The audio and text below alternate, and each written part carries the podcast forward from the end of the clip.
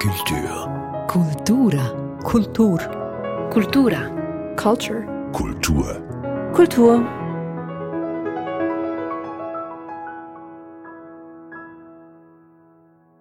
Dies ist der Kulturstammtisch. Mein Name ist Eric Facon. Hallo und herzlich willkommen. Wir sind heute zu Gast an den 57. Solothurner Filmtagen, dem jährlichen Treffen der Schweizer Filmszene. Wir sitzen mitten darin, im Landhaus, im Café des Landhauses, wo sich ein paar Leute über Filme unterhalten in unserem Rücken. Unser Thema ist die Filmgeschichte dieses Landes, der Schweiz. Und zwar geht es hier um eine Online-Plattform für Schweizer Filme, die nennt sich Filmo. Da findet man Filmklassiker und andere Filme aus der Schweiz und diese sollen auch jüngeren Generationen nun zugänglich gemacht werden. Bei mir sind die Film- und Kulturwissenschaftlerin Marcy Goldberg und Michael Seinhauser, Filmredakteur von SRF 2 Kultur. Bevor wir über die einzelnen Filme und deren Auswahl sprechen, eines der Ziele von Filmo ist, laut der Homepage auch, das Schweizer Filmerbe zu bewahren. Ja, was steht denn jetzt dahinter? Von was, vor was muss denn dieses Erbe, vor vor was muss das Erbe denn bewahrt werden? Vor dem Zerfall, vor dem Vergessen oder um was geht's? Ja, beides. Und die hängen natürlich zusammen. Okay. Weil ähm, früher haben, hat man auf Film gedreht, das waren Celluloid-Kopien. Und ähm, als die Kopien nicht mehr in einem guten Zustand gewesen sind, konnte man sie nicht mehr abspielen. Die Filme waren nicht mehr im Kino zu sehen und man hat sie vergessen. Und heutzutage mit der digitalen Technik ist die Möglichkeit da, die Filme zu restaurieren, zu digitalisieren und online zugänglich zu machen, damit man sie wieder entdecken kann. Das Problem ist natürlich, was in der Cinemathek gelagert ist an Kopien, das kann physisch gerettet werden und digitalisiert und dann ist es vielleicht noch länger zugänglich, aber damit sind die Filme nicht bei den Leuten. Und vor allem jene Filme, die vor dem DVD-Zeitalter entstanden sind, die sind mhm. eigentlich überhaupt nicht verfügbar. Also an die kommt man auch nicht ran, wenn man sie sehen möchte, wenn man nicht irgendwo eine alte VHS-Kopie auftreiben kann in einem Seminar oder so. Und Filmo springt eigentlich genau in diese Lücke rein. Das heißt, die Filme, die jetzt vor allem auf Filmo gestellt werden, sind solche, die entstanden sind irgendwann zwischen 1960 und 2000, also mhm. die sicher nicht verfügbar sind auf den schon bestehenden Videotheken, wie zum Beispiel artfilm.ch. Mhm. Ja, wobei eigentlich geht die Filmauswahl zurück auf die 20er Jahre oder sogar die 10er Jahre. Es gibt so ein paar alte Perlen, die dabei sind und ähm, ich durfte ja auch ein paar Vorschläge machen für die Plattform mhm. und ähm, bei mir fängt schon in den 30er, 40er Jahren an sind die wirklich so schwer greifbar, diese, diese Filmklassiker? Das verwundert mich jetzt gerade ein bisschen. Es gibt schon, es gibt Filme, an denen besteht ein gewisses Interesse. Es gibt Filme, die sind auf DVD herausgegeben worden. Es gibt zum Beispiel die Box mit den Filmen von Markus Imhof. Die wurde einmal editiert, mit zusätzlichen Interviews versehen. Da hat er sich selber persönlich darum gekümmert. Das heißt, die Filme von Markus Imhoff sind relativ gut greifbar, weil er sich selber darum gekümmert hat und weil er die Gelder aufgetrieben hat für diese Edition. Und dann gibt es zum Beispiel die Plattform artfilm.ch. Das ist mittlerweile auch eine Streaming-Plattform, aber das war einmal eine Einzelinitiative. Der hat einfach versucht, einen Online-Laden für Schweizer Filme einzurichten. Das ist ihm auch gelungen. Mhm. Dort ist vieles in Zusammenarbeit mit den Filmverleihern greifbar. Aber es gibt eben immer wieder Filme, die gibt es tatsächlich nicht. Es gibt Filme, die existieren nur noch in Kopien, zum Beispiel als negativ bei den Filmemachern und irgendwo in zerbröselnden Kopien in der Cinemathek. Und mhm. da muss man eigentlich ansetzen.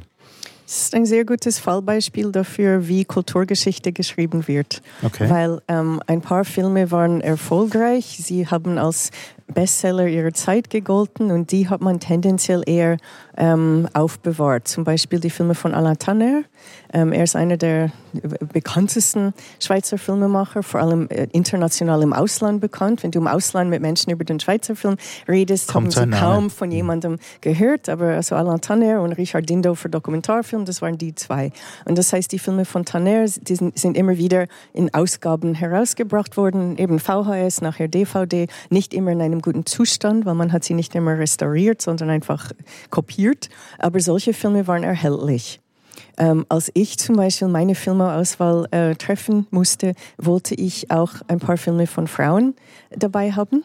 Mhm. Und die waren fast alle verschwunden, wie wenn es sie nicht mehr, ähm, wie wenn sie nie äh, gegeben hätte. Also wäre der Rückschluss dann, dass die damals nicht so erfolgreich waren, wie sie rausgekommen sind? Äh, die waren zum Teil sehr erfolgreich, wie zum Beispiel ähm, äh, Die letzte Hexe. Äh, der Film von Gertrud Pinkus über Anna Gildin war äh, damals zu ihrer Zeit äh, ein Riesenerfolg im Kino und auch al- als Publikumerfolg. Der Film war sehr populär, es gab sehr viele Veranstaltungen, aber diese Filme sind irgendwie in Vergessenheit geraten. Sie wurden nicht aufbewahrt, man hat dann aufgehört, über sie zu reden. Und so, ähm, so geht ein Teil der Geschichte vergessen. Und es hat natürlich auch damit zu tun, dass die populäreren Filme dann ihre eigene Mythologie entwickeln. Also Film wie zum Beispiel Höhenfeuer von Freddy Moore, der jahrzehntelang immer als bester Schweizer Film gehandelt wurde, der bleibt im Gedächtnis. Oder die Schweizer Macher, der bis heute erfolgreichste Schweizer Film, daran kann man sich erinnern, der wird immer wieder mal im Fernsehen ausgestrahlt, deswegen gibt es auch die privaten Aufnahmen, der ist auf VHS greifbar. Also es gibt viele Filme, die sind, die bleiben im Gedächtnis, weil man immer wieder auf sie verweist. Und andere, die einmal wichtig waren, die gehen einfach vergessen. Unter anderem vielleicht auch deswegen, weil nicht alle Filmemacherinnen und Filmemacher gleich präsent geblieben sind. Also Leute, die nur ein oder zwei erfolgreiche Filme gemacht haben und dann etwas anderes, die verschwinden ziemlich schnell aus dem Gedächtnis. Und andere bleiben da, weil sie perpetuiert werden.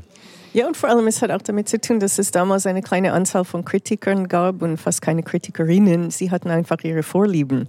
Und diese Filme sind dann so quasi kanonisiert worden.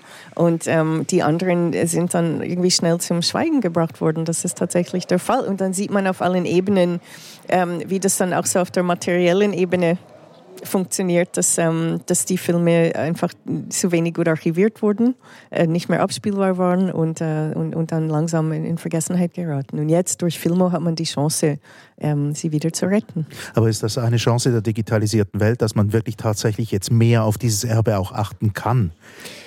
Ja, ich glaube, dort setzt Filmo eigentlich auch an. Also aus, aus meiner Sicht ist das ja eigentlich eine recht geschickte Initiative. Denn Filmo sorgt ja nicht in erster Linie dafür, dass die physischen Filme gerettet und digitalisiert werden. Sie tragen schon auch zur Restaurierung bei, in Zusammenarbeit mit den Institutionen, die dafür eh auch vorgesehen sind, die Cinemathek zum Beispiel.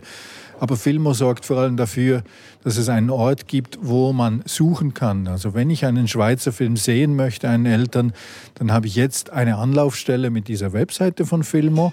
Ich hatte die bisher auch mit Artfilm zum Beispiel, aber sonst war es relativ schwierig. Also ich wusste als Laie eigentlich nicht, wo ich einen Schweizer Film suchen sollte. Und die meisten Leute haben zwei, drei Plattformen, die sie gewohnt sind. Da, dazu gehört zum Beispiel iTunes, also die Plattform von Apple. Und wenn ein Film dort nicht auftaucht, na ja, dann nehme ich halt einen anderen. Ja, wir müssen in dem Zusammenhang auch Memoriav erwähnen. Das ist die Stiftung zur Aufbewahrung der Schweizer audiovisuellen Kultur. Und sie haben sehr viel Arbeit gemacht, seit eigentlich mehr als 20 Jahren, äh, um äh, auch nicht nur filmisch, sondern auch äh, Radio, äh, Schallplatten, äh, einfach so Medienprodukte der Schweiz äh, aufzubewahren, zu retten, zu archivieren und so weiter. Aber sie waren, ähm, es war nicht ihre Spezialität, auch ähm, Promotion für diese Arbeit zu machen. Das heißt, sie haben, ähm, sie haben sehr gute Arbeit geleistet geleistet, aber es hat jetzt wie eine Plattform wie Filmo gebraucht, um äh, dann wieder Werbung für diese Sachen zu machen. Filmo hat, äh, ist dann sehr zugänglich. Es gibt zu allen Filmen Kurztexte, die die Filme so schmackhaft machen sollten. Sie haben auch äh, Trailers gedreht. Sie haben versucht, wirklich so sehr äh, medienaffin oder internetaffin ähm, für ihre Sache, mhm. ja, einfach so äh, Aufmerksamkeit äh, auf, auf die Sache hinzuziehen. Ja, das würde dann auch der Weg sein, wie man vielleicht zu einer ju jugendlicheren Bevölkerung auch vordringen kann. Äh ja, also ich glaube, der Ansatz von Filmo ist dort durch clever, weil er eben die Filme auf den Plattformen verteilt, die die Leute auch kennen. Also Filmo bedient ja letztlich, ich glaube, es sind acht verschiedene Plattformen in der Schweiz. Dazu gehört iTunes und ein paar andere der großen Streaming-Anbieter. Und das ist ein recht geschickter Ansatz, weil die Leute einerseits so gezielt nach diesen Schweizer Filmen suchen können, wenn sie das wollen. Das wird nicht wahnsinnig oft der Fall sein. Aber sie stolpern auch hin und wieder darüber auf ihren eigenen Plattformen. Also jemand, der sich auf iTunes tummelt, könnte durchaus auf einen Filmo-Film stoßen, zufällig, und sich darum kümmern, vielleicht. Letztlich füllt Filmo eine Lücke und es gibt ein paar andere, die mittlerweile auch gefüllt werden, die dadurch entstanden ist, dass auch die Cinematheque Suisse, die eigentlich dieses Filmerbe verwalten sollte, gar nicht genügend Mittel hat, um die Filme zu retten und sie auch noch unter die Leute zu bringen. Also die Cinematheque macht Kinovorstellungen, vor allem in Lausanne im eigenen Kino. Und das ist ein relativ beschränkter Kreis. Die österreichische Cinemathek, die hat die geht weiter, die hat eine eigene Plattform, Online-Plattform und dort auch ein Vermittlungsprogramm. Es gibt in Österreich auch eine DVD-Reihe, die wurde von einer Zeitung herausgegeben, vom Hornzel, mit einer ganzen Sammlung von österreichischen Klassikern. Die deutsche Kinemathek unternimmt auch solche Anstrengungen. Also die versuchen alle, ihre Bestände nicht nur einfach zu erhalten, sondern auch unter die Leute zu bringen. Und Filmo ist eine der Initiativen in der Schweiz, die hier in die Bresche gesprungen ist. Also die Cinemathek kann das gar nicht leisten. Die sind froh, wenn sie mit ihren Mitteln das retten kann, was im Moment am Zerbröseln ist.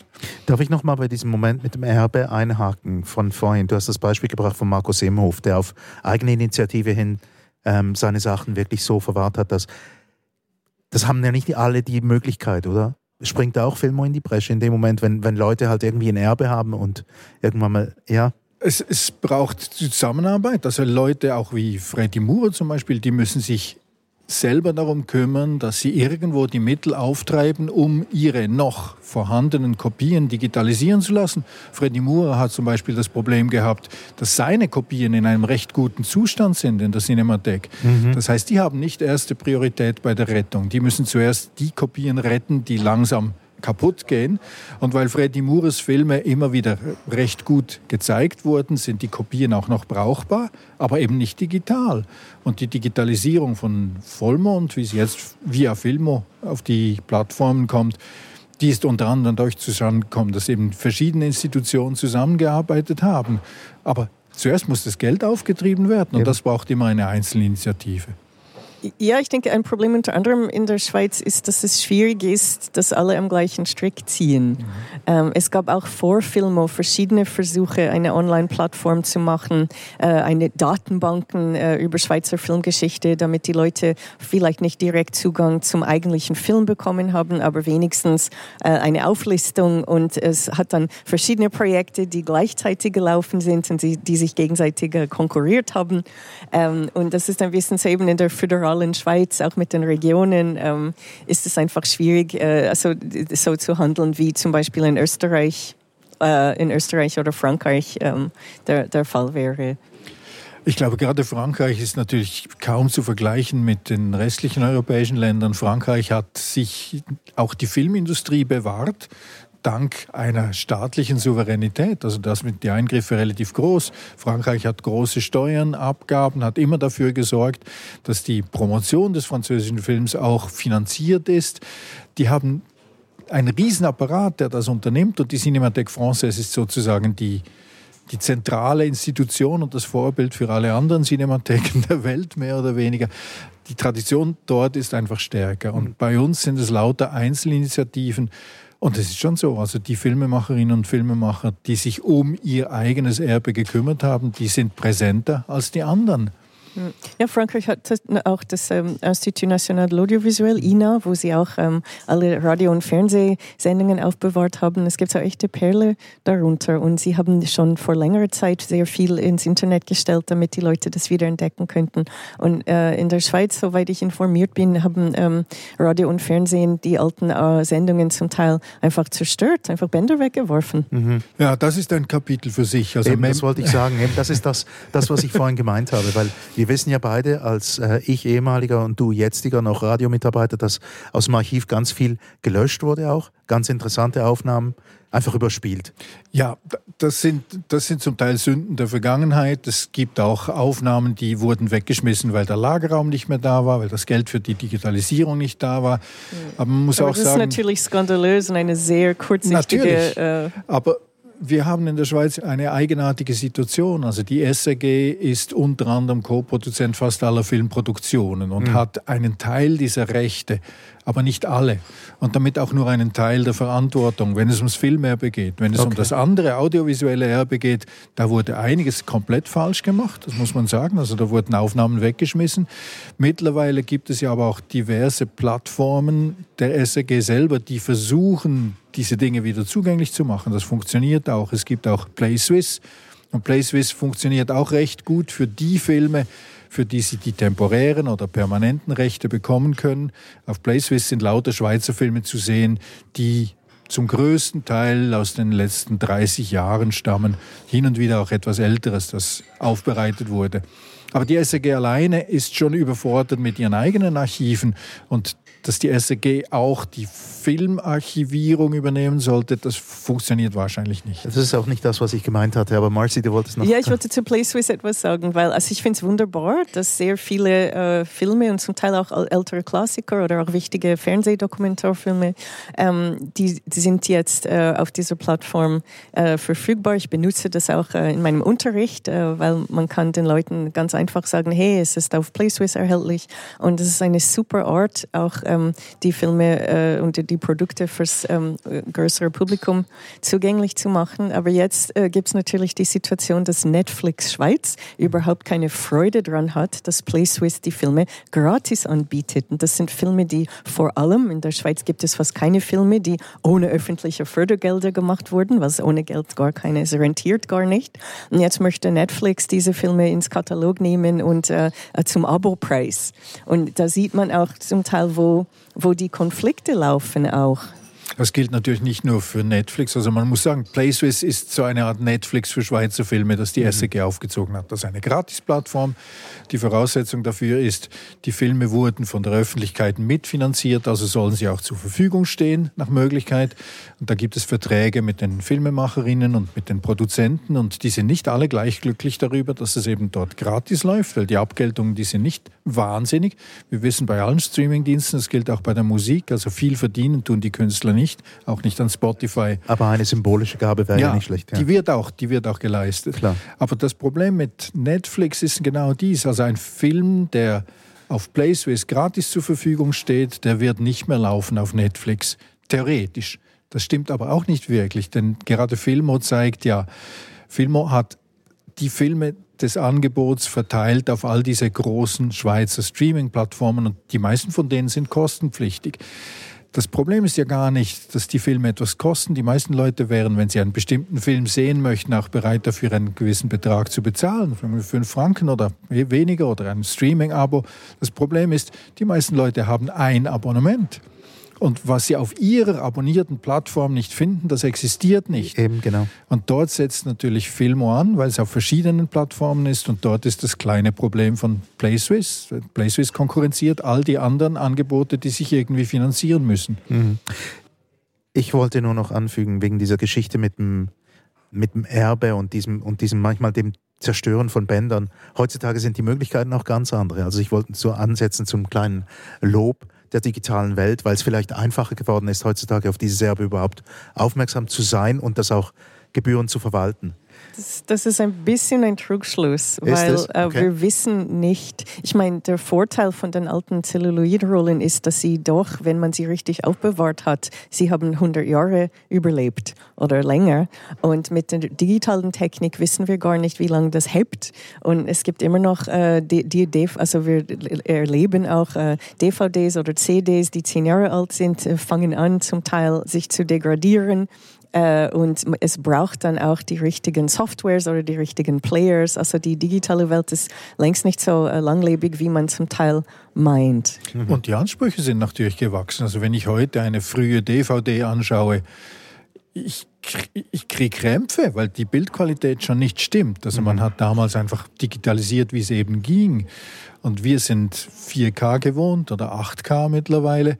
Das heißt, die Auflösung, die wir gewohnt sind, die kann man nicht leisten mit einem Digitalisator aus den 90er Jahren. Das muss man neu digitalisieren und das geht wiederum nur von den ursprünglichen analogen Datenträgern. Also wenn die Kopien nicht mehr vorhanden sind und nicht jemand früh genug daran gedacht hat, ein Digitalisat in höchstmöglicher Auflösung zu machen, dann hilft mir eine DVD aus den 90er Jahren auch nicht weiter. Und schon sind wir bei den Parallelen zur Musik, wo das Gleiche genau auch geschieht. Ja.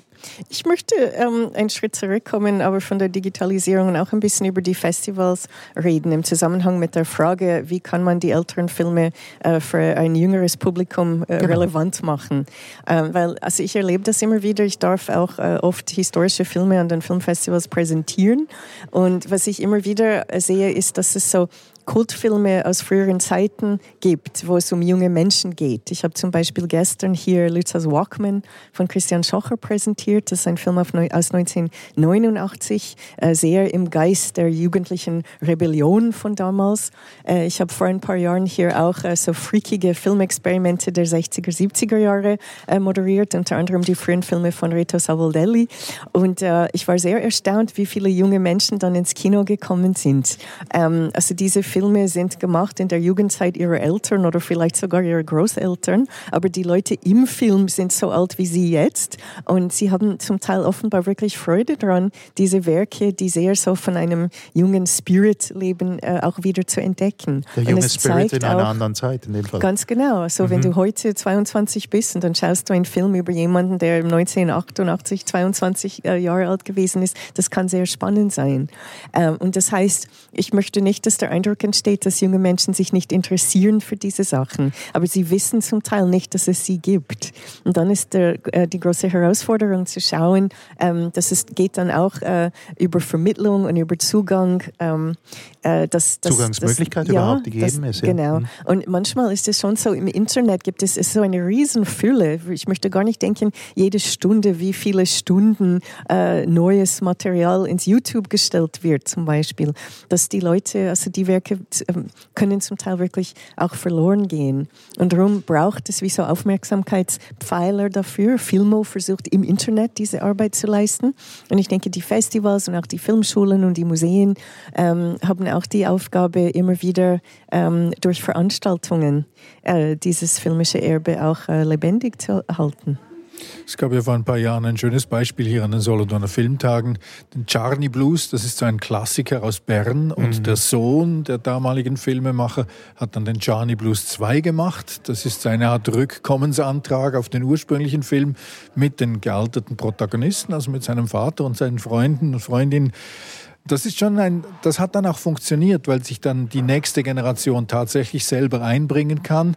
Und das hat zumindest lokal in Bern recht Wellen geworfen damals und hat hier in Solothurn einen ziemlich schönen Erfolg gehabt, einfach weil hier auch das Publikum interessiert ist daran. Und diese Art von Kontinuität, die entsteht natürlich an solchen Anlässen und nicht auf, einfach irgendwo auf einer Online-Plattform.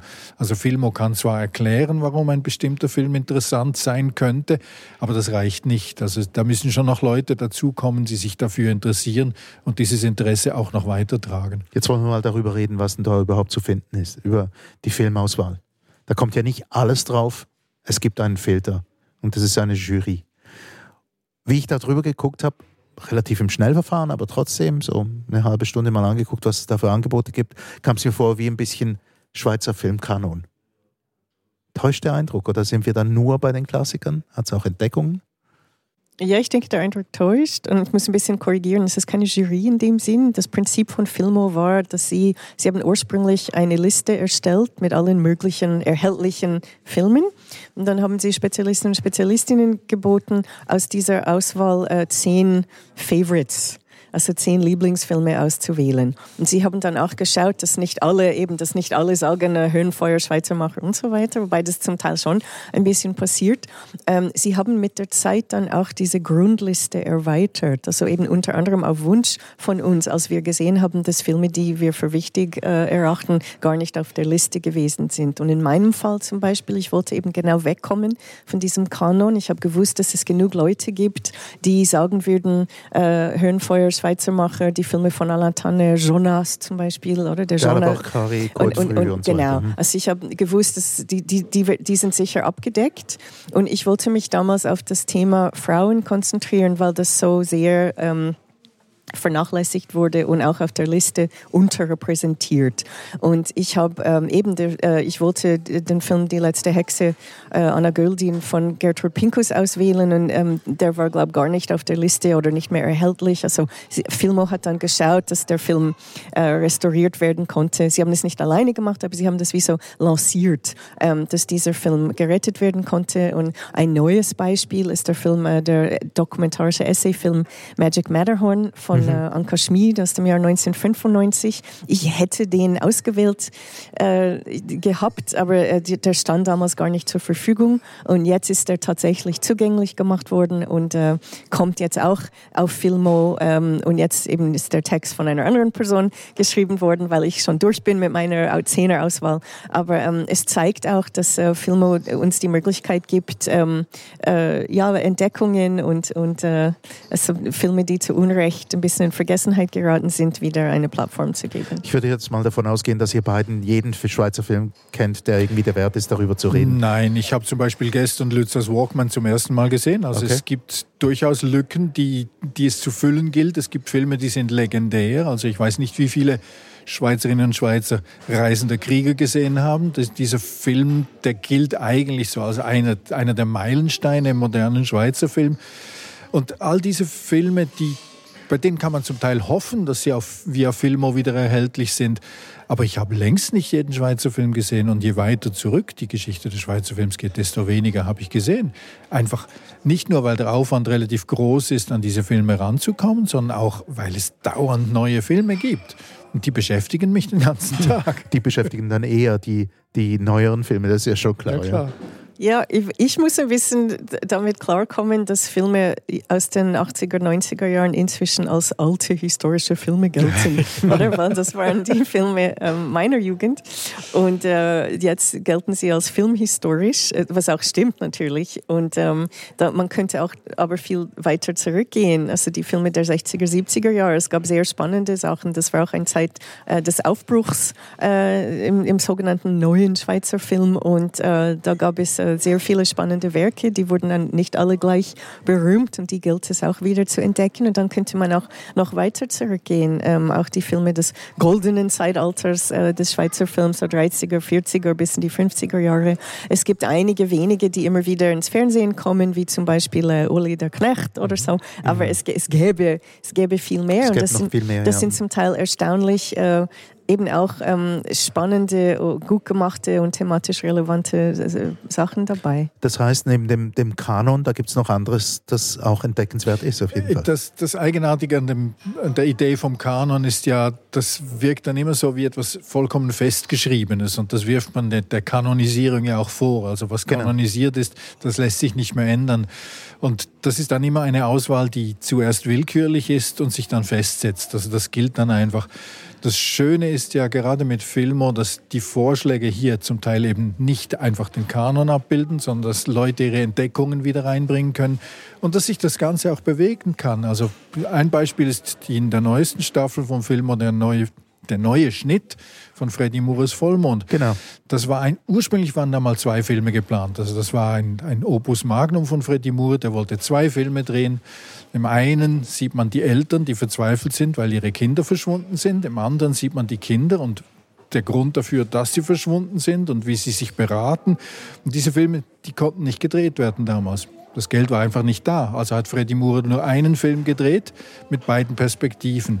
Und das hat damals nicht so wahnsinnig gut funktioniert im Kino. Er war seiner Zeit voraus, aber der Film war auch mit seinen fast zweieinhalb Stunden schlicht und einfach zu groß für eine Kinoauswertung. Jetzt hat er einen Director's Cut gemacht, hat einen Teil der Kinderperspektive wieder rausgeschnitten. Also der Film ist 20 Minuten kürzer. Das ah, es gibt kürzer, nicht, nein, das gibt es der nicht länger dass ein Regisseur seinen Director's Cut selber kürzt.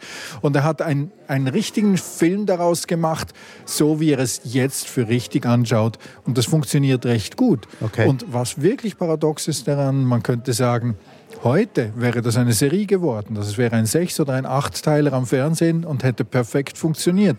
Also in einem Format wie Wilder zum Beispiel hätte sich diese Geschichte perfekt erzählen lassen können.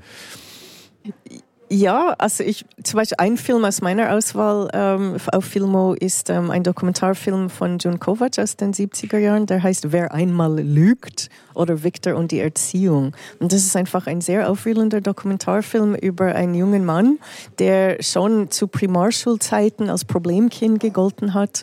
Ähm, er ist immer in Spezialklassen geschickt worden, irgendwann äh, in die, ähm, wie sagt man das, Reform School ähm, also Sonder, an, an, an, Anstalten für erziehungsschwere Kinder. Und er hat gerade wegen dieser Behandlung ist er immer mehr auf die schiefe Bahn geraten, ist irgendwann auch ins Gefängnis gelandet. Und der Film stellt sehr spannende Fragen darüber, wie geht man, äh, wie geht man mit solchen Kindern um? Wie könnte man ihnen eher helfen, damit es nicht dazu kommt, dass sie fast prädestiniert sind, wenn sie in der Schulzeit Probleme haben, dass die dann irgendwann äh, im Gefängnis landen. Und das ist wieder ein sehr aktuelles Thema. Jetzt haben wir diesen Fall Carlos oder Brian oder wie man ihn auch nennen möchte. Äh, man sieht, dass diese Probleme nach wie vor da sind.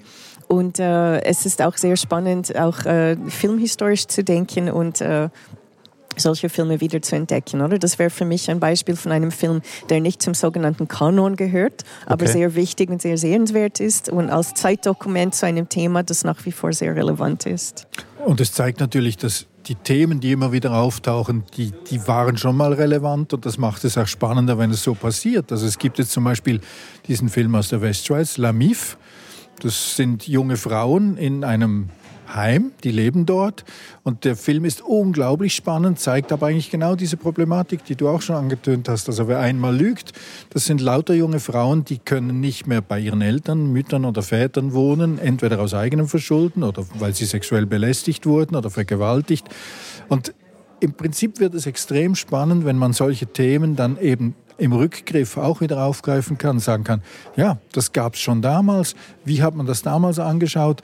Und die Filme in der Schweiz, die wiederholen sich ja nicht eins zu eins, aber tatsächlich gibt es zu fast allem irgendeine Entsprechung. Mhm. Und wir wissen das, weil wir uns darum kümmern. Und manchmal ist es unglaublich spannend, dann zu zeigen, hey, das gab es schon mal vor 20 Jahren, das gab es schon mal vor 30 Jahren. Was hat sich denn tatsächlich verändert? Also wie eine Art Geschichtsschreibung in, in filmischer Umsetzung. Ja.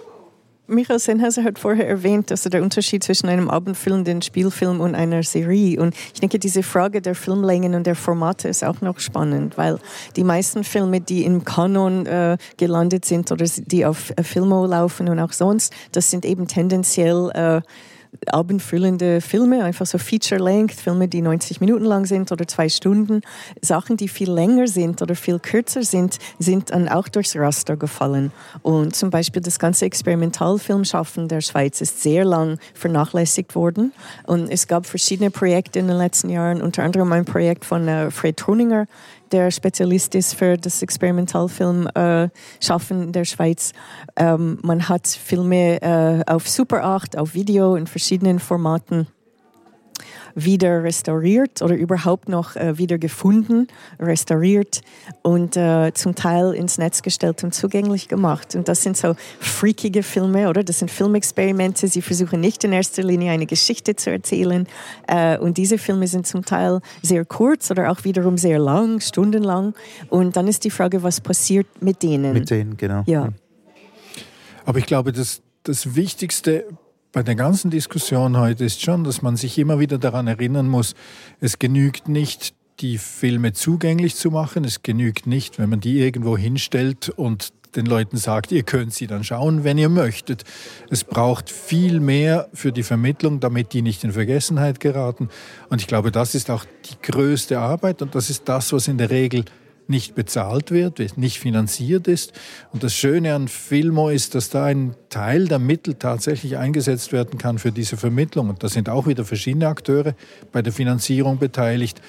Ich glaube, unsere Institutionen sind fast alle überfordert. Von Jahr zu Jahr mehr. Und die Cinemathek gehört auch zu denen. Also von der Menge oder von? Von der Menge, von der schieren Menge des Materials, das anfällt, das man retten sollte, das man erhalten sollte, das man zugänglich machen sollte. Und fast niemand hat Zeit und Energie und das Geld für die Vermittlung. Und hier anzusetzen, das wäre auch die Aufgabe der Festivals letztlich, die auch von der öffentlichen Hand mitfinanziert werden.